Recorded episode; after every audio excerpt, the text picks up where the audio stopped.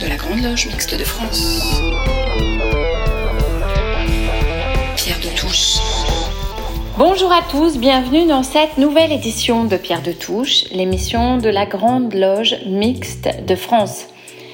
Alors, nous avons intitulé cette 112e émission le tour du monde. Car oui, en ce dimanche matin, eh bien, nous irons en Californie, en Russie, en passant par Israël et l'Inde. Mais nous évoquerons aussi la laïcité, la République et Baudelaire, ainsi que l'hindouisme. En route donc pour cette nouvelle aventure dominicale.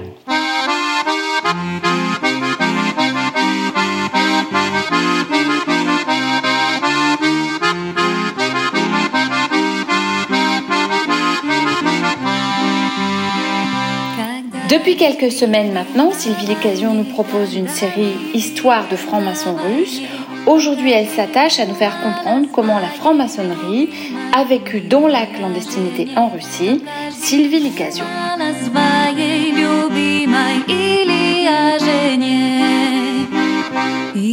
La franc-maçonnerie clandestine en Russie.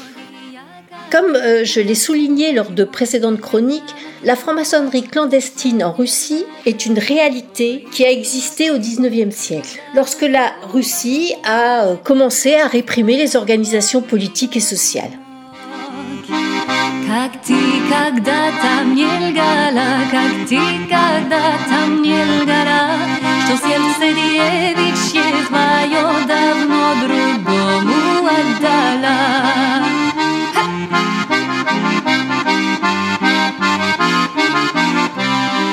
La franc-maçonnerie était considérée comme une organisation euh, subversive. Elle a été interdite par les autorités russes en 1822. Malgré cette interdiction, la franc-maçonnerie a continué d'exister en Russie, mais sous différentes formes. Attention, elle n'était pas considérée comme une organisation criminelle, mais elle était fortement stigmatisée et soupçonnée par certaines strates de la société.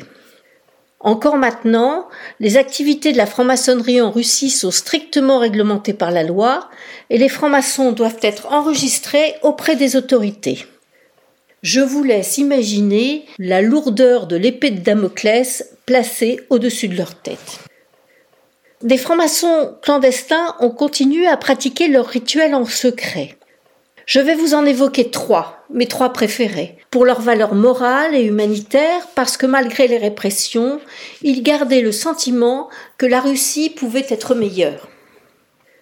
Tout d'abord, le très célèbre et très talentueux poète et écrivain Alexandre Pouchkine. Il a été initié dans la loge maçonnique Les Trois Couronnes de Saint-Pétersbourg en 1821, soit juste une petite année avant l'interdiction. Il était fasciné par les valeurs maçonniques de liberté, d'égalité et de fraternité. Il a incorporé des références maçonniques dans plusieurs de ses œuvres, notamment dans un poème intitulé Le démon. C'est l'histoire d'un démon immortel qui rencontre l'amour sur Terre. Dans une des scènes, le démon assiste à une réunion secrète des frères maçons. Il est fasciné par l'ordre et l'harmonie de la loge maçonnique, mais il est également conscient des tensions et des rivalités qui existent entre ses membres. Comme quoi, Pouchkine pouvait être très critique envers la franc-maçonnerie. Il détestait les rivalités entre les différentes loges et surtout la politisation croissante de la franc-maçonnerie en Russie. Beaucoup moins connu, mais ô combien je l'apprécie, l'écrivain et philosophe Piotr Tchadaïev. Il était membre de la loge maçonnique de Moscou, les Amis Réunis, mais il n'existe aucune preuve de cette affiliation. Il n'empêche que l'influence de la pensée maçonnique sur Tchadaïev est clairement visible dans ses écrits. J'aime cet écrivain parce qu'il a ardemment défendu l'identité russe. C'est ce qu'on appelle un slavophile. Certes, dans sa lettre philosophique, il s'en prend sévèrement à l'Occident, dont Pierre le Grand et Catherine II s'inspiraient, mais il a eu le grand mérite de promouvoir la culture pour essayer de faire de la Russie un empire homogène dans le respect de ses traditions. C'était une vision humaniste et universelle de son pays. La franc-maçonnerie a largement influencé ses écrits. Il y défend des valeurs éthiques et morales tels que l'honnêteté, la loyauté, la tolérance et surtout le respect de la personne humaine. Malheureusement, il a sombré dans une dépression profonde, probablement en rapport avec une schizophrénie. On le classerait maintenant dans la catégorie des bipolaires. Il a fini par mourir à 56 ans alors qu'il était interné en asile psychiatrique. Enfin, j'ai beaucoup d'empathie pour le dernier franc-maçon dont je veux vous parler. Il s'appelle Alexandre Kerensky. C'est un homme politique russe qui a été le chef du gouvernement provisoire de février 1917 à octobre 1917. Comme beaucoup de francs-maçons, il rêvait pour l'Empire russe d'une démocratie parlementaire, gouvernée par une coalition, mais il a malheureusement échoué et a été balayé par le raz-de-marée bolchevique en octobre 1917. On lui a reproché son manque de charisme, ses réformes timides, ses hésitations dans une période qui nécessitait un régime autoritaire. Il est resté plus de 50 ans en exil, principalement aux États-Unis, et inlassablement il a essayé de mobiliser une opposition depuis l'étranger, mais en vain il n'a jamais revu son pays. Après lui s'ouvre une très longue période d'inexistence de la franc-maçonnerie en Russie. Elle est alors très sévèrement réprimée et considérée comme une organisation ennemie de l'État. Dès 1922, les francs-maçons sont arrêtés, emprisonnés et bien souvent exécutés. Les temples sont détruits et les insignes sont bannis. Il a fallu attendre la chute de l'Union soviétique en 1991 pour que la franc-maçonnerie réapparaisse en Russie, mais elle reste encore relativement discrète en raison des soupçons qui pèsent sur elle. Les francs-maçons en Russie sont généralement affiliés à des loges étrangères et opèrent souvent sous le couvert d'organisations culturelles ou philanthropiques. En 2014, la Cour suprême de Russie a interdit l'activité de la Grande Loge de Russie, en la considérant comme une menace pour la sécurité de l'État.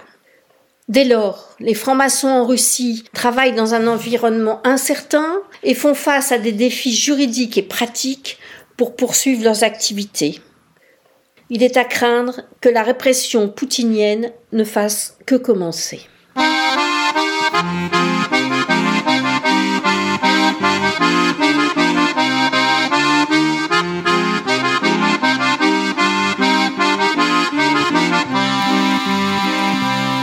Pierre de Touche.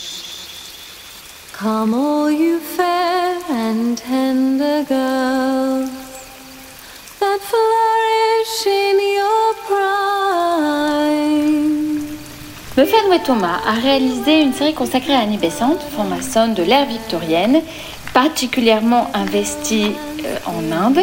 En voici le premier opus.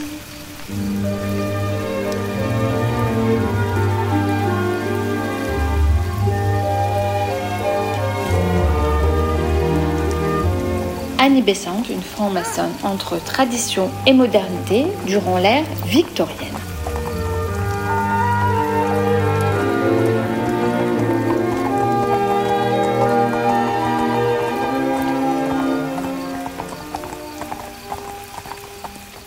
Bonjour. Pourquoi parler d'Annie Besant Ce nom n'est guère connu ici. Je vais d'abord expliquer qui était cette femme et situer sa vie et sa situation dans son siècle. Après, je vais parler de la théosophie, cette croyance qui l'a animée, et finalement venir à son appartenance à la franc-maçonnerie et comment elle, une femme anglaise, a pu créer une obédience mixte en Inde. Et ce qui est encore plus surprenant, aider à fonder un parti politique qui a œuvré pour l'indépendance de l'Inde. Elle était vraiment une femme extraordinaire.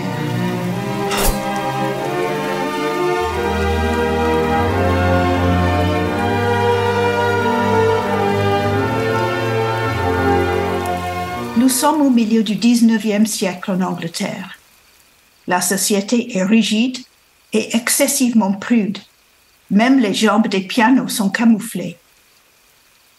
Annie Wood est née en 1847 à St. John's Wood, un quartier bourgeois proche du centre de Londres. Son père, William Wood, était médecin. issue d'une famille irlandaise avec une connexion lointaine avec la petite noblesse.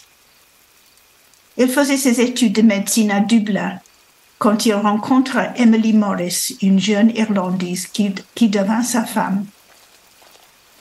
En 1840, la famine des pommes de terre en Irlande battait son plein et le couple, quoique n'étant pas directement touché, quitta Irlande et s'installa à Londres, où ils eurent trois enfants, Henry, Annie et Alfred.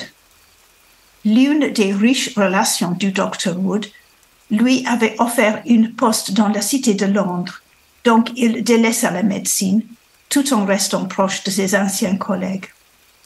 Il aidait dans une autopsie sur un patient mort de la tuberculose osseuse quand il se coupe le doigt. Et lui-même mourut de cette maladie quand Annie avait cinq ans. Peu de temps après, le Benjamin Alfred aussi mourait. L'enfance d'Annie était difficile, car la mort de son père plongea la famille, Madame Wood, Annie et son frère survivant Henry, dans une situation financière précaire. Avant de mourir, M. Wood avait souhaité que son fils étudie le droit. Une bonne éducation coûtait cher. Alors, pour pouvoir payer une bonne éducation à son fils, Madame Wood gérait une pension pour l'école Harrow. Son fils, pour cette raison, avait le droit de bénéficier à des frais très réduits d'une excellente éducation. Mais elle ne pouvait pas s'occuper de sa fille. Donc elle demanda à une amie mademoiselle Hélène Mariat de s'occuper d'elle. Mademoiselle Mariat a donné à Annie et à une autre jeune fille dont elle avait la charge une très bonne éducation, vraiment hors norme pour cette époque. Elle leur inculqua aussi une religion marquée par le courant évangélique dans l'Église anglicane, un sens fort du devoir et la réalisation de ce qu'une femme indépendante financièrement pouvait pourrait accomplir. Annie resta jusqu'à l'âge de 15 ans chez mademoiselle Marriott dans le Dorset, avant de rentrer chez sa mère à Harrow. Là, elle avait accès à la bibliothèque de l'école et lut voracement. Elle menait aussi une vie assez sociale, des parties de croquet et des balles. Elle aurait apparemment plu à certains des amis de son frère, mais elle, s'intéressait plus à la religion qu'aux garçons. Annie rencontre son mari Frank Beson en 1865, quand il officiait dans l'église paroissiale et de nouveau à Pâques 1866. Sa mère jugeait que ce jeune pasteur pouvait être un prétendant convenable pour sa fille. Donc, elle l'invita à passer une semaine durant l'été avec elle. Annie discuta la religion avec lui, mais lui pensait qu'il lui faisait la cour. À la fin de la semaine, il la demande en mariage. Annie fut très surprise et ne dit rien. Il prit ce silence comme une réponse positive. Sa mère la poussa à se marier, car hors mariage ou devenir gouvernante dans une famille riche, elle n'avait pas d'autre possibilité. Son futur mari, Frank Beson, avait 26 ans et il était destiné à être prêtre anglican. Sa religion n'était pas un problème, mais elle était devenue de plus en plus politisée, car avant son mariage, elle avait découvert la cause chartiste et la cause ouvrière. Elle assistait aux manifestations contre la condamnation à mort des membres de l'Irish Republican Brotherhood, c'est ceux qui, qui luttaient pour l'indépendance de l'Irlande, et en fut profondément marquée. Elle essayait de rompre ses fiançailles, mais sa mère l'en dissuada. Car en tant que femme de pasteur, elle pouvait faire le bien, et de toute façon, elle n'avait pas d'autre perspective que le mariage. Donc, à l'âge de vingt ans, elle se maria. Ce fut immédiatement un désastre. Les noces l'ont horrifiée, car elle ne savait rien de la sexualité et le ressentait comme un véritable viol. Son mari voulait avoir une paroisse mais en l'attendant, il obtint un poste d'enseignant à Cheltenham, où Annie, comme sa mère avait fait, s'occupa d'une pension, ce qui ne l'intéressait guère. Elle n'avait pas de dons pour la gestion et la domesticité. Elle commença à écrire, et pendant un temps, et la naissance de deux enfants, Arthur en 1869 et Mabel en 1870, elle écrivait des articles religieux que son mari n'appréciait guère, des livres pour enfants, des nouvelles et des articles. Elle commençait à gagner de l'argent, sauf qu'une femme mariée dans la société victorienne n'avait pas le droit de le détenir elle-même. Donc, l'argent était récupéré par son mari. Les grossesses et les accouchements avaient été difficiles. Et après la naissance de Mabel, il y a eu une dispute violente entre eux, car elle demandait de ne plus avoir d'enfants. La seule véritable contraception pour un pasteur anglican était l'abstinence. Il semblait que Frank ait pris très à cœur de forcer sa femme à son devoir conjugal. En plus, le couple était divisé politiquement, car Frank était un Tory conservateur qui soutenait les propriétaires et les grands fermiers. Annie soutenait les ouvriers qui commençaient à lutter pour améliorer leurs conditions de vie. En 1871, Mabel devint gravement malade. Annie s'est épuisée, s'épuisait en la soignant, et elle tombait dans une, une dépression où elle perdit la foi. Come all you fair and tender girls. Nous allons nous arrêter là pour le moment et la prochaine partie sera dans, dans la prochaine émission de Pierre de Touche. Bon dimanche. Please allow me to introduce myself. I'm a man of wealth and taste. I've been around for a long, long year. Stole many a man's soul of faith. I was around when Jesus Christ had his moment of doubt sure the pilot washed his hands and sealed his face. Pleased to meet you. Hope you guess my name. But what's puzzling you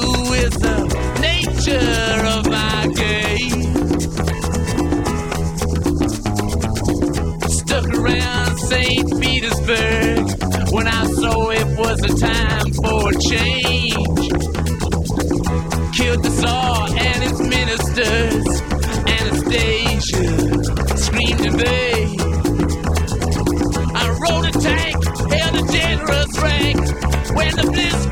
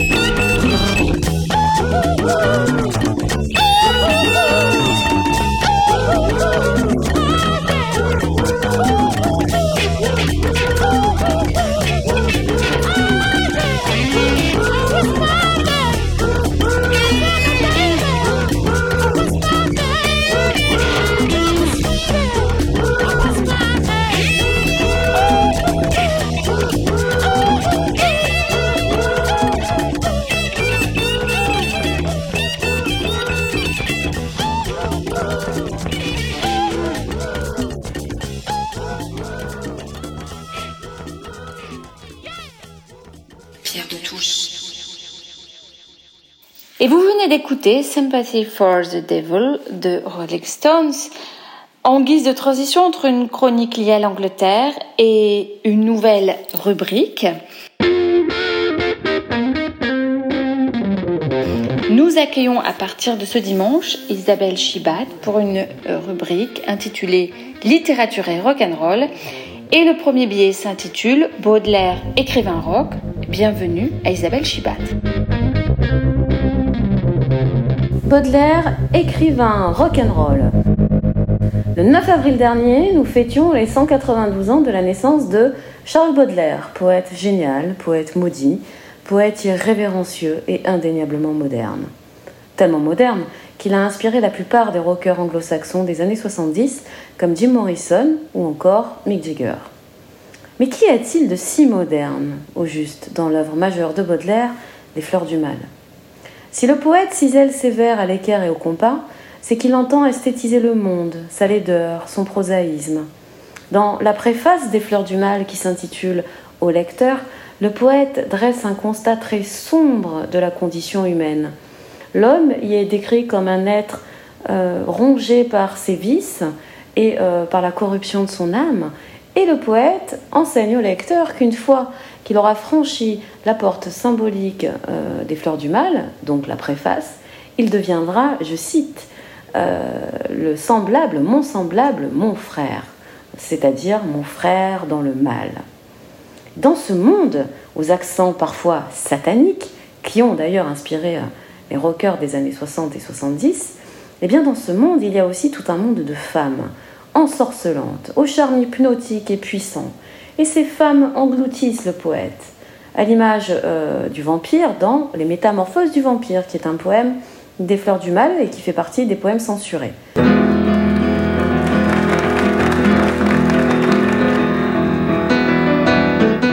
Je cite La femme, cependant, de sa bouche de fraise, en se tordant ainsi qu'un serpent sur la braise, et pétrissant ses seins sur le fer de son busque, laissait couler ses mots tout imprégnés de musc. La femme cependant dans sa bouche de fraise en se tordant ainsi qu'un serpent sur la braise et pétrissant ses seins sur le fer de son busc, laissait couler ses mots tout imprégnés de musc. Et voilà ce qu'elle dit au poète. Moi, j'ai la lèvre humide et je sais la science de perdre au fond d'un lit l'antique conscience. De perdre au fond d'un lit l'antique conscience. Fin de la citation. Et que penser de la posture du poète quand il dit à sa future maîtresse, Apollonie Sabatier, Ainsi je voudrais une nuit, quand l'heure des voluptés sonne, vers les trésors de ta personne, comme un lâche ramper sans bruit, pour châtier ta chair joyeuse, pour meurtrir ton sein pardonné, et faire à ton flanc étonné une blessure large et creuse. Alors, vous l'avez compris, euh, ici, euh, le poète s'adresse de façon fantasmée à Apollonie Sabatier, et euh, il y a une véritable ivresse dans euh, la transgression et euh, également dans l'érotisme et la destruction qui est corrélée. les poèmes que je viens de citer sont tous des poèmes qui ont fait l'objet de la censure du procès qui a eu lieu en 1857. Cette vision fantasmée donc de la femme, si elle propose un érotisme flagrant, a été le support de multiples chansons hein, des je l'ai dit tout à l'heure, je pense euh, à Elle Woman ou encore Light My Fire. Il y a dans ces, chez, ces deux figures artistiques majeures l'ivresse dans la création comme dans la destruction. Toi qui, comme un coup de couteau dont mon cœur plaintif est entré, écrit Baudelaire dans Le Vampire. L'amour est donc un poison essentiel à la création poétique, mais qui se fait souffrance pure et lancinante, comme dans le poème qui s'intitule Le L'été, qui est un des affluents du Styx, euh, fleuve de la mort dans la mythologie grecque. Voilà ce qu'écrit euh, le poète. Pour engloutir mes sanglots apaisés, rien ne me vaut l'abîme de ta couche, l'oubli puissant habite sur ta bouche, et le lait coule dans tes baisers. À mon destin, désormais mon délice, j'obéirai comme un prédestiné. Martyr docile, innocent condamné, dont la ferveur attise le supplice, je sucerai, pour noyer ma rancœur, le népenthes et la bonne ciguë au bout charmant de cette gorge aiguë qui n'a jamais emprisonné de cœur. La euh, poison qu'a ingéré Socrate, devient bonne, car le poète se livre avec adoration à la femme. cette femme inaccessible et indépassable a largement influencé des figures pop majeures comme Madonna ou bien euh, Lady Gaga. Cette dernière par la monstruosité qu'elle propose. Je pense notamment au travail qu'elle a fait sur le corps, sa désarticulation et sa transformation, que ce soit dans ses clips ou bien dans ses albums, Born This Way ou euh, The Fame Monster, est une figure éminemment baudelairienne. Parce que la femme baudelairienne est tout sauf naturelle. Voilà ce qu'en dit Baudelaire. La femme est bien dans son droit, et même elle accomplit une sorte de devoir en s'appliquant à paraître magique et surnaturelle. Idole, elle doit se dorer pour être adorée, écrit-il dans Éloge du maquillage. Quoi de plus exaltant, en somme, que de proposer aux femmes de se réinventer sans cesse, de midi à minuit, à la lumière de la voûte céleste qui reflète leur beauté. Oh, oh, oh,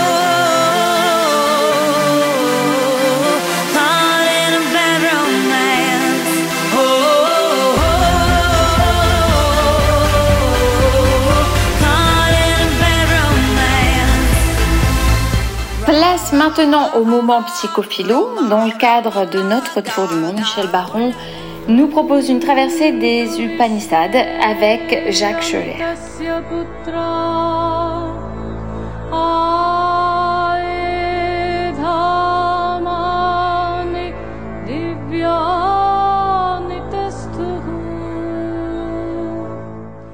La route de l'Orient.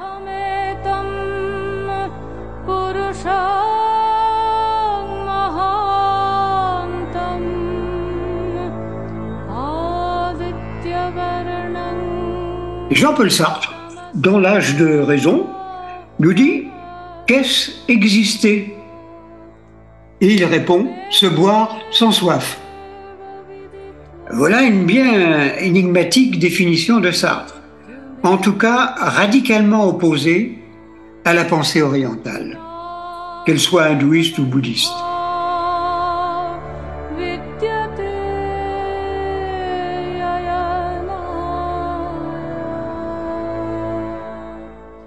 Bien qu'au départ se boit sans soif, entièrement assoiffé de lui-même comme autoréférence, pourrait apparaître comme hors du désir de l'autre, comme en route vers une forme de sagesse nirvanique.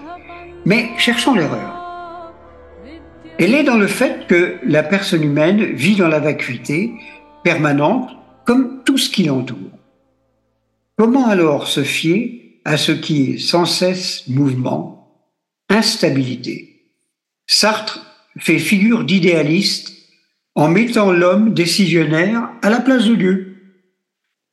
Effet de mode de l'existentialisme qui prend racine dans la fixité alors que toute la matière est en mouvement permanent, notamment l'homme et sans doute les dieux aussi d'ailleurs.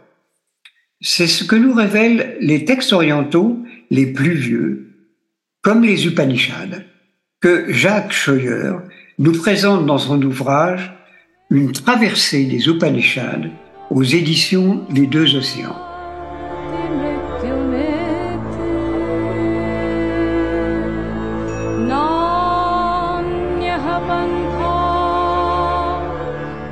Jacques, Jacques spécialiste au Centre Sèvres du sanskrit et de la pensée orientale, devrait, être poursuivi par la justice pour incitation aux addictions. En effet, avec clarté, il nous guide dans la complexité de l'hindouisme et du bouddhisme, et nous attendons toujours avec impatience la sortie d'un nouvel ouvrage. Une drogue, je vous dis, une drogue. Dans cet ouvrage, L'auteur veut nous faire entrevoir qu'au travers la complexité des textes multiformes, une interrogation propre à toutes les spiritualités dans le monde chemine et qui est comment articuler l'un du principe et le multiple de la création. Citant l'un des passages des Upanishads, il écrit Celui de qui en vérité les êtres naissent par qui les êtres nés vivent et qu'ils y rentrent en mourant, cela efforce-toi de le connaître. C'est cela le Brahman.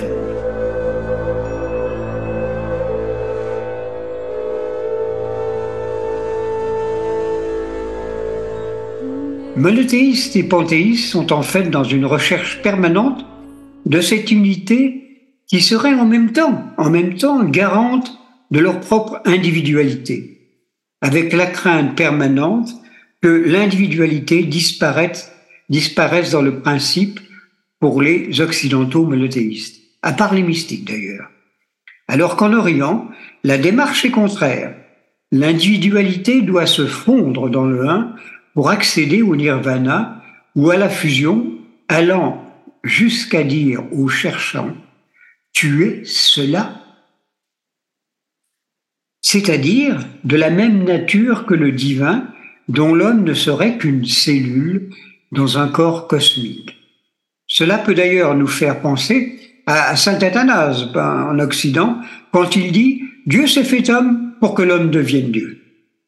Cette unité retrouvée conduit alors le croyant à vivre ce que les hindous nomment Satchitananda, réalité, conscience, béatitude.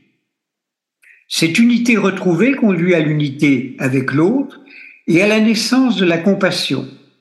C'est là son but suprême, son suprême succès, son monde suprême. Les autres êtres vivent d'une parcelle de cette fidélité. Ce corps spirituel commun fait disparaître la dualité et conduit à la fraternité d'une essence commune. Comme le feu qui éteint, entré dans la créature, devient conforme à chaque forme. Pour nous, maçons, nous pourrions dire que ce truc-là euh, ressemble assez à l'égrégore. Allez, bon dimanche et surtout conservez bien votre individualité dans le tout de la maçonnerie.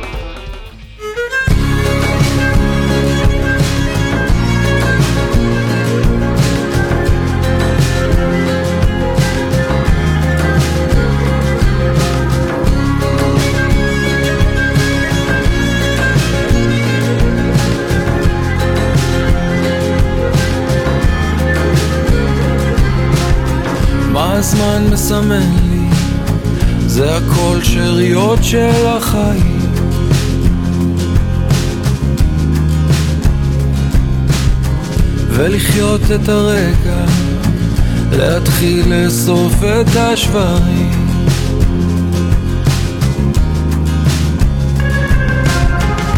אולי אצא יותר, אתחיל קצת למהר. להתחיל להסתדר ולעשות קצת רעש. אולי מקום אחר,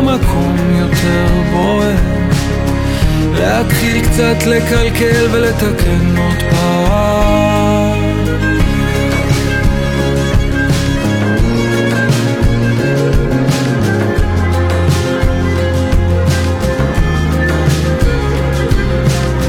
מה הזמן מסמן?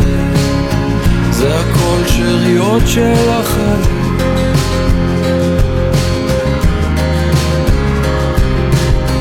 ולחיות את הרגע, להתחיל לאסוף את השברים.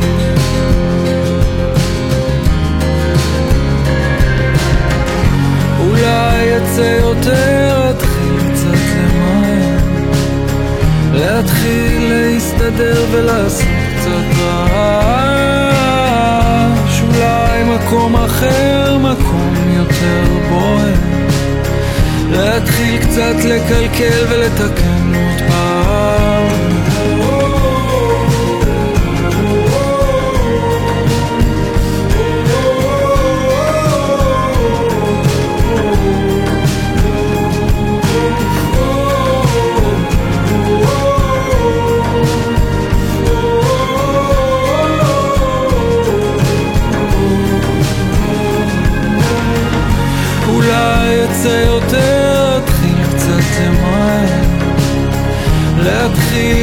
להסתדר ולעשות קצת רעש אולי מקום אחר, מקום יותר בוער להתחיל קצת לקלקל ולתקן עוד פעם Pour introduire la chronique à venir de Pierre Yana, Chariot Shel Hashem, Scraps of Life d'Idan Raichel, dans le cadre de la chronique Le Monde qui vient, Pierre Yana revient sur l'ouvrage d'Eric Nelson, La République des Hébreux, les sources juives et la transformation de la pensée européenne.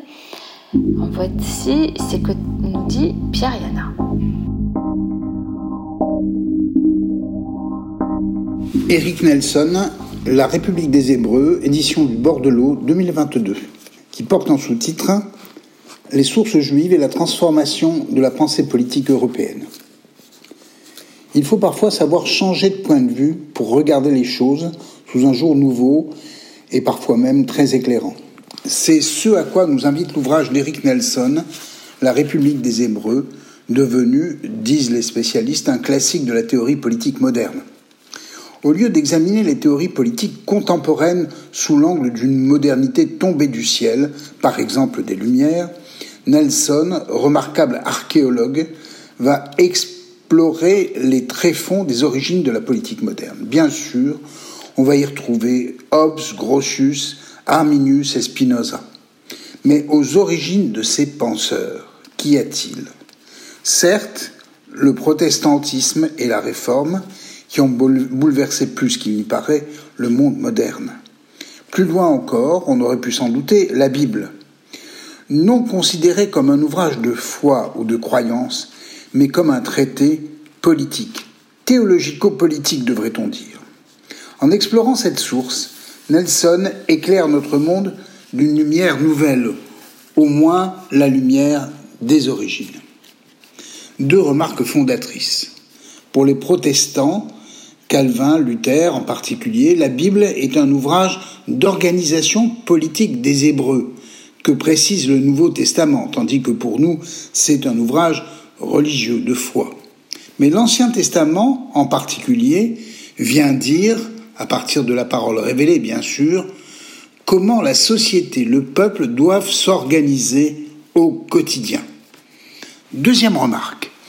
L'État des Hébreux, contrairement à des idées reçues bien ancrées, est une république dont le chef est Dieu, hors du monde, et l'administrateur, son lieutenant, Moïse, voire pour ses successeurs, Aaron, le grand prêtre, puis plus tard le Sanhédrin, et même le roi, lorsqu'advient cette période. Nous en reparlerons bien sûr.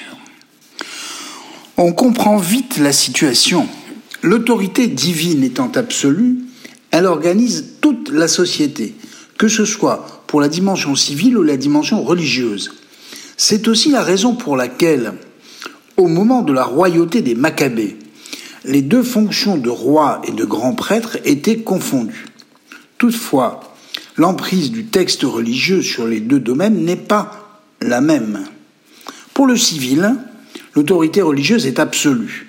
C'est la raison pour laquelle, au moment du procès de Jésus, par exemple, c'est bien le Sanhédrin qui est convoqué et chargé de responsabilité par les Romains, ce qui vaudra quelques déboires pendant quelques millénaires aux Juifs.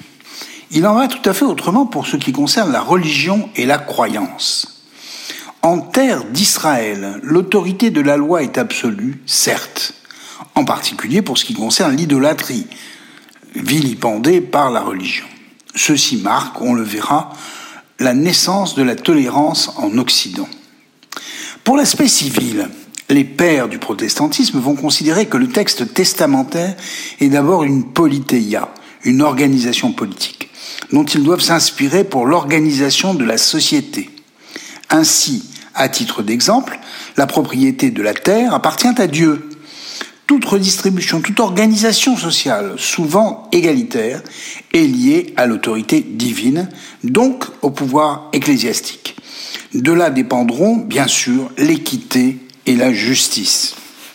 En revanche, le débat sur la croyance est bien différent. C'est ici que se retrouve la dimension républicaine du pouvoir qui exclut l'autorité royale de la société. Un premier principe, c'est bien Dieu le roi, celui qui règne sur l'univers. Et même, le roi, lorsqu'il existera, est un lieutenant de Dieu, chargé d'administrer. Cette forme républicaine que l'on ne s'attend pas à trouver ici, certes, va soulever d'autres questions chez Hobbes, Grotius et même chez Spinoza. En particulier en ce qui concerne la question extrêmement moderne de la tolérance, qui est peut-être le point clé de l'ouvrage de Nelson. Si le texte biblique, l'Ancien Testament en particulier, évoque la question de l'idolâtrie, strictement récusée, on l'a dit, cela ne s'applique qu'au territoire même d'Israël, pas d'idolâtrie en terre de Dieu. Mais Dieu supporte, à l'extérieur de ce territoire, que ces sujets fréquentent les idolâtres, comment pourrait-il faire autrement, voire pratiquent eux-mêmes l'idolâtrie.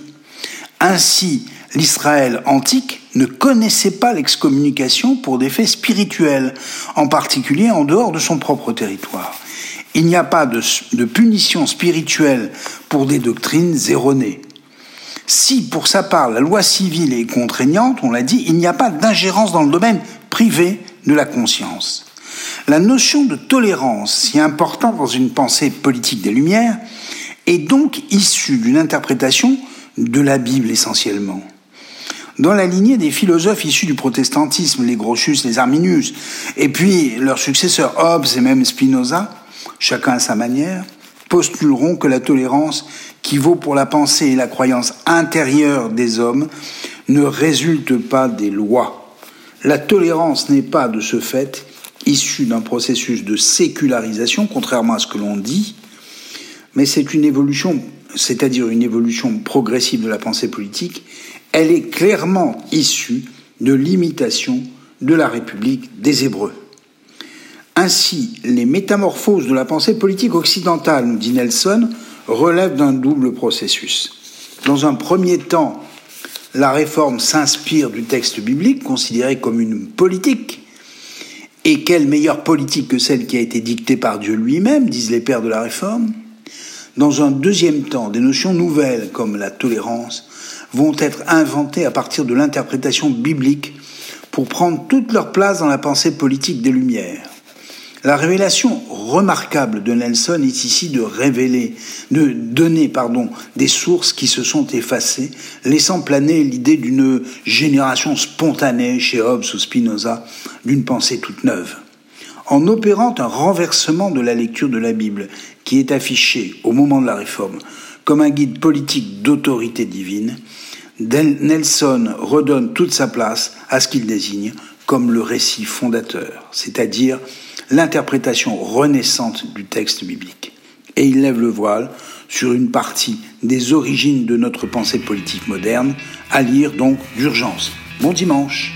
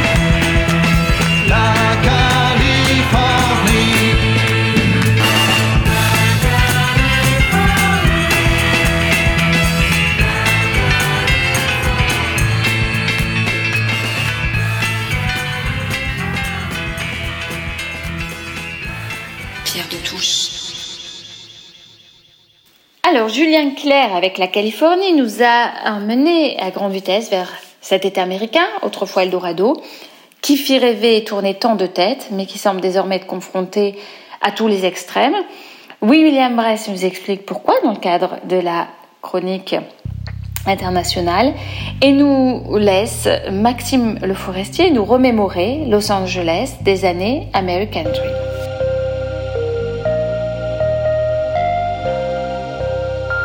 La Californie, c'est tout à la fois le miroir d'une certaine forme d'idéal américain et le paradoxe des extrêmes. C'est l'État le plus peuplé des États-Unis avec plus de 39 millions d'habitants. C'est aussi l'État le plus industrialisé des États-Unis. Pour donner quelques exemples, elle comprend la Silicon Valley située dans la baie de San Francisco, considérée comme l'épicentre de l'industrie technologique mondiale, elle abrite sur 12 500 km les sièges sociaux de grandes entreprises technologiques telles que Google, Apple, Facebook, Intel, Cisco Systems. Elle emploie plus de 1 800 000 personnes. Elle comprend aussi Hollywood, quartier emblématique de Los Angeles qui abrite l'industrie du cinéma américain. La Californie abrite le port de Los Angeles, deuxième plus grand port du conteneur des États-Unis derrière Long Beach, avec une capacité de conteneurs de traitement en 2021 de 9,4 millions de conteneurs EVP, équivalent 20 pieds. Cette année-là, il est au 9e rang des ports les plus actifs au monde. La baie de San Francisco, sur 16 000 km, un des principaux centres d'innovation et d'entrepreneuriat de la Californie, avec des entreprises de technologie, des centres de recherche, des laboratoires et une région dynamique et diversifiée de Californie. Elle abrite une grande variété d'entreprises, allant des start-up aux grands géants technologiques, en passant par les entreprises de fabrication, de logistique, de tourisme et d'autres secteurs. La région abrite plus de 600 000 entreprises qui emploient 6,8 millions de travailleurs. Les entreprises de haute technologie constituent une part importante de l'économie de la baie de San Francisco, avec des gens tels que Google, Apple, Facebook, Tesla, Oracle, Cisco et Intel. Il existe également de nombreuses startups qui ont été créées dans, la baie, telles que Uber, Airbnb, Pinterest et Lyft. La région abrite également des centres de recherche et des laboratoires importants. Lawrence Berkeley National Laboratories, SLAC, le Jet Propulsion Laboratory de la NASA, et d'autres centres de recherche spécialisés dans le domaine de la biotechnologie, de l'intelligence artificielle, de la robotique, de l'ingénierie et de l'énergie. L'aéroport international Los Angeles LAX est l'un des principaux aéroports les plus fréquentés du monde, avec une capacité de traitement élevée. En 2019, avant la pandémie de Covid, 88 millions de passagers et 2,9 millions de tonnes de fret. Le centre spatial de Kennedy de la NASA, situé à San Francisco, est l'un des principaux centres de recherche spatiaux de développement technologique dans le monde. Les raffineries de pétrole de la Californie placent l'État au troisième rang des producteurs de pétrole aux États-Unis, avec plusieurs grandes raffineries situées dans la région de Los Angeles. Mais la Californie, c'est aussi l'État le plus riche des États-Unis. En 2021, le PIB de la Californie était de 3100 milliards de dollars, tandis que le PIB de la France était à cette même époque de 2800 milliards de dollars. Si la Californie était un pays, elle se classerait au cinquième rang mondial. La Californie est un État riche qui représente 14% du PIB américain, tandis que la France est la sixième économie mondiale en termes de PIB. La Californie est connue pour être l'un des États les plus pollués des États-Unis, avec des sources de pollution provenant de divers secteurs, tels que l'industrie, le transport, l'agriculture, les centrales électriques, les déchets et autres. En raison de sa topographie unique avec des vallées entourées de montagnes, la Californie est également sujette aux inversions de température qui peuvent piéger la pollution dans les bassins des vallées. Voici quelques exemples de pollution importante en l'État de Californie. Les principales sources de pollution de l'air en Californie sont les émissions de véhicules, les centrales électriques, les installations industrielles, les activités agricoles. Le nuage de pollution causé par la circulation automobile en Californie est souvent appelé le smog c'est un mélange de brouillard et de pollution atmosphérique qui est causé par les émissions de véhicules et d'autres sources de pollution.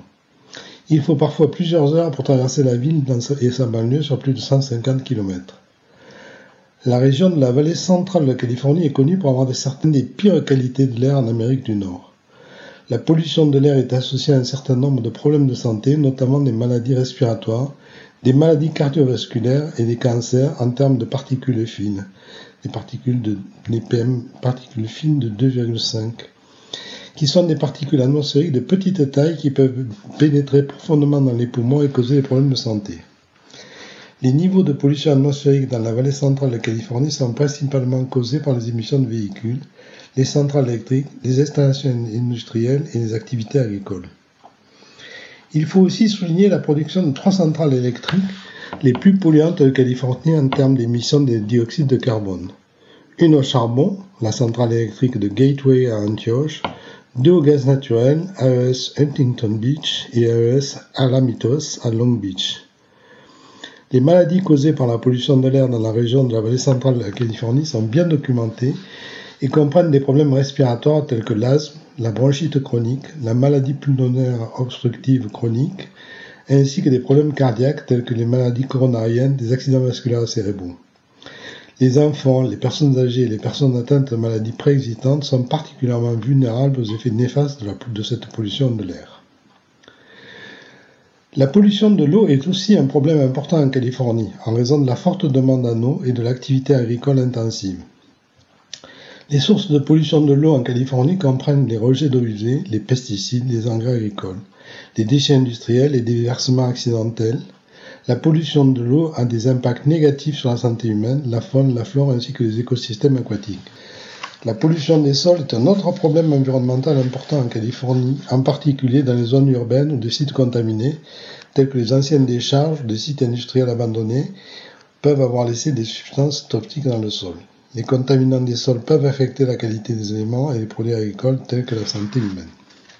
La gestion des déchets est un autre défi environnemental important en Californie. En raison de la production de déchets élevée dans les zones urbaines et de la réglementation stricte sur la gestion des déchets dangereux, la Californie est confrontée à des défis en matière de gestion de déchets tels que la production de méthane dans les décharges qui peut contribuer au changement climatique.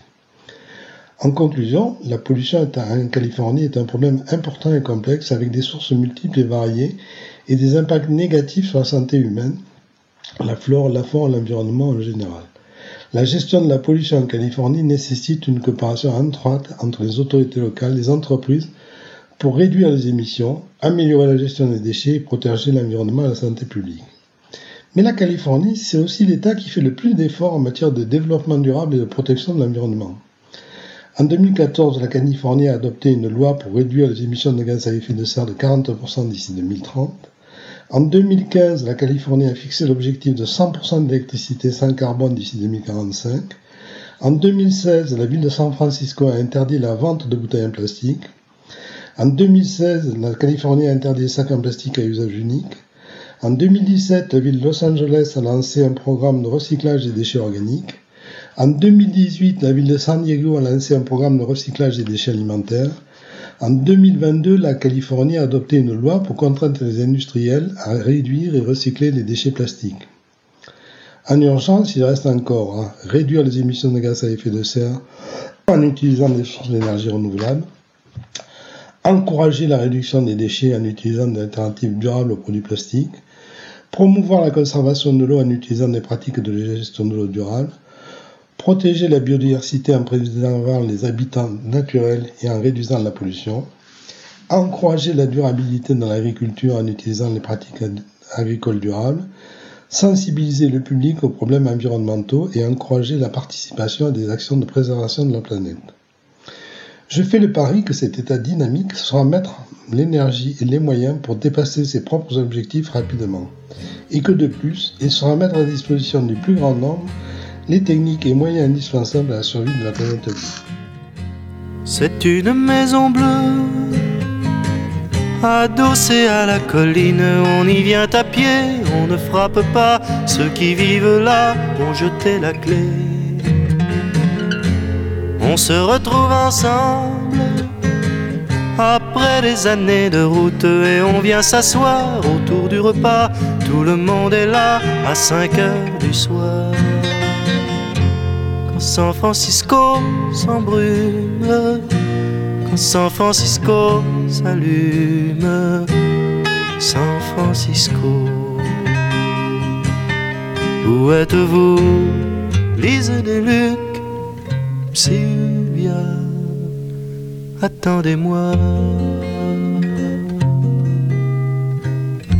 Nageant dans le brouillard, enlacé roulant dans l'herbe, on écoutera tam à la guitare, fil à la quena jusqu'à la nuit noire.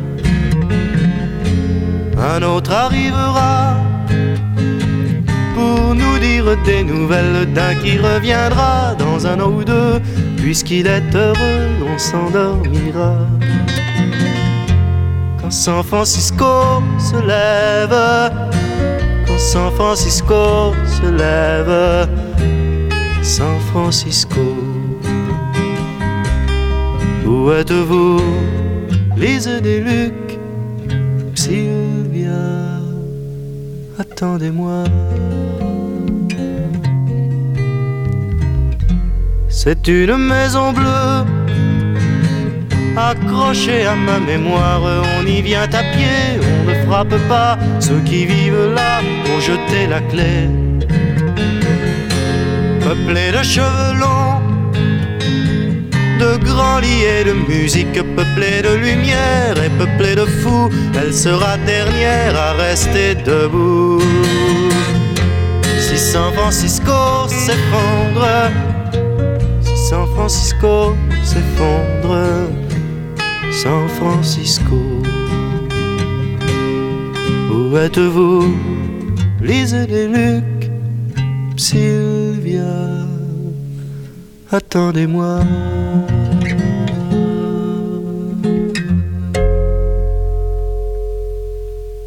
Pierre de Touche. La laïcité, fille naturelle de la République. C'est ainsi que Marc Burla souhaite poursuivre sa réflexion autour de la République et de ses valeurs. Une chronique un peu piquante et revigorante. Voici la République vue par Marc Burla. Laïcité, fille naturelle de la République. Cette proposition vient en écho à la phrase prononcée en 2015 par le pape François On dit que la France est la fille aînée de l'Église, mais c'est une fille bien infidèle. La République est-elle fidèle à sa fille naturelle Issue de l'humanisme et de la liberté de penser, née dans la douleur sous la troisième du nom, après d'âpres débats? Lorsque le 9 décembre 1905, la loi de séparation de l'Église et de l'État est promulguée, ne croyez pas que ce fut simple. Victor Hugo et Jaurès, pour ne citer qu'eux, ont bataillé dur pour qu'enfin cette loi puisse voir le jour à l'initiative d'Aristide Briand. La bataille fait rage, avant et après. Des relations diplomatiques sont rompues. Les pamphlets sont édités à tour de rotative. Les groupes de pression se forment au gré des affaires. Si les réseaux sociaux avaient existé, nul doute que plusieurs hashtags auraient fait le buzz. Cette bataille passionnée ne doit jamais être oubliée. Et aujourd'hui encore, il convient de s'en souvenir afin de comprendre pourquoi cette fille naturelle de la République nous est fondamentale, alors qu'elle n'est toujours pas reconnue par tous et tous et encore décriée comme telle. La laïcité, filiation de l'humanisme et de la liberté de conscience, ne devrait pas être une exception française. Car là où elle n'est pas, le dogme religieux politique impose sa loi contre la loi des femmes et des hommes libres. Deux exemples pour illustrer ce danger dont même en France nous devons nous méfier. La pilule dite abortive a été interdite aux USA le 7 avril par un juge fédéral texan proche du lobbyiste Léonard Léo, avocat catholique intégriste politique qui milite depuis plusieurs décennies dans les couloirs du pouvoir pour faire adopter sa conception conservatrice du droit dite originaliste, pour ne pas dire intégriste. Cette décision, faisant suite à celle du 24 juin, destituant l'avortement comme non constitutionnel ni fédéral et relevant des juridictions de chaque État. Le deuxième exemple est plus direct encore. L'interdiction d'accéder aux études secondaires prises en été 2022 par les religieux talibans au pouvoir à l'encontre des filles afghanes. Ces deux exemples hors de notre République pour illustrer de quoi est capable tout mouvement religieux politique, et non la religion privée elle-même, lorsqu'on le laisse s'exprimer dans la sphère législative publique. Victor Hugo écrivait déjà, en un mot, Je veux, je le répète, ce que voulaient nos pères, l'Église chez elle et l'État chez lui.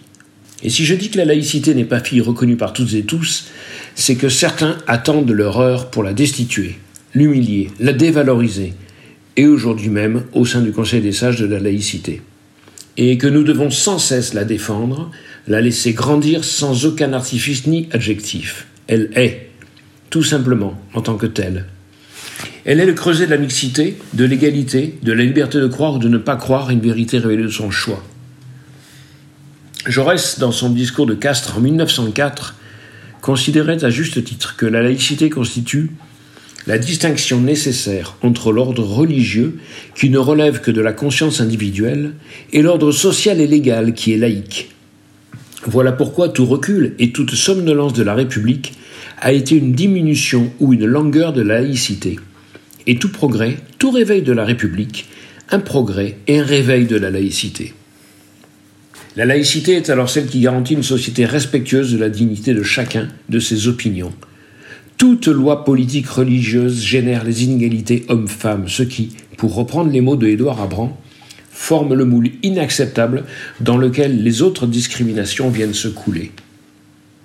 Laïcité, fille naturelle de la République, est seule garante de ses valeurs, au premier rang desquelles la mixité et l'égalité du droit des femmes et des hommes.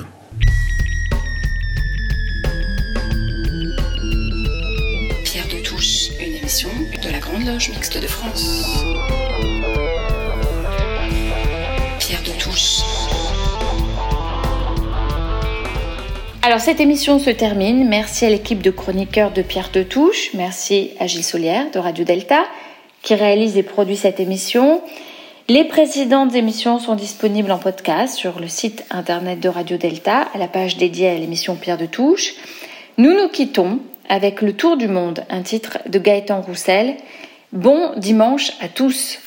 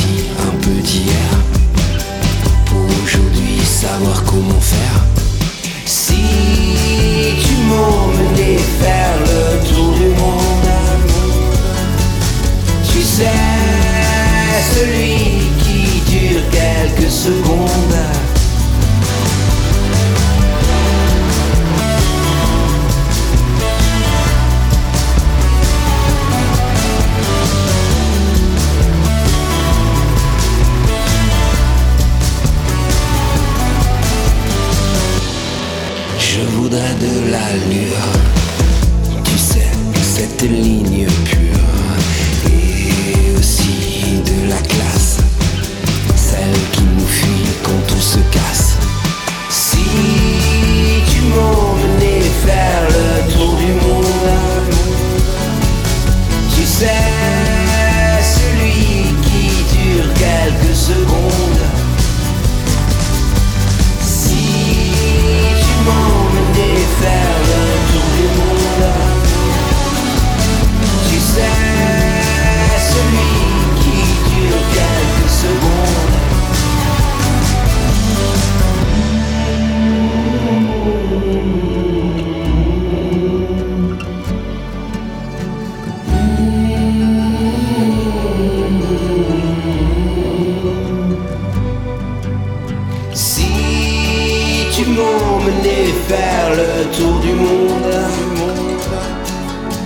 sais, celui qui dure quelques secondes. Si tu m'emmenais faire le tour du monde, tu sais, celui qui dure quelques secondes.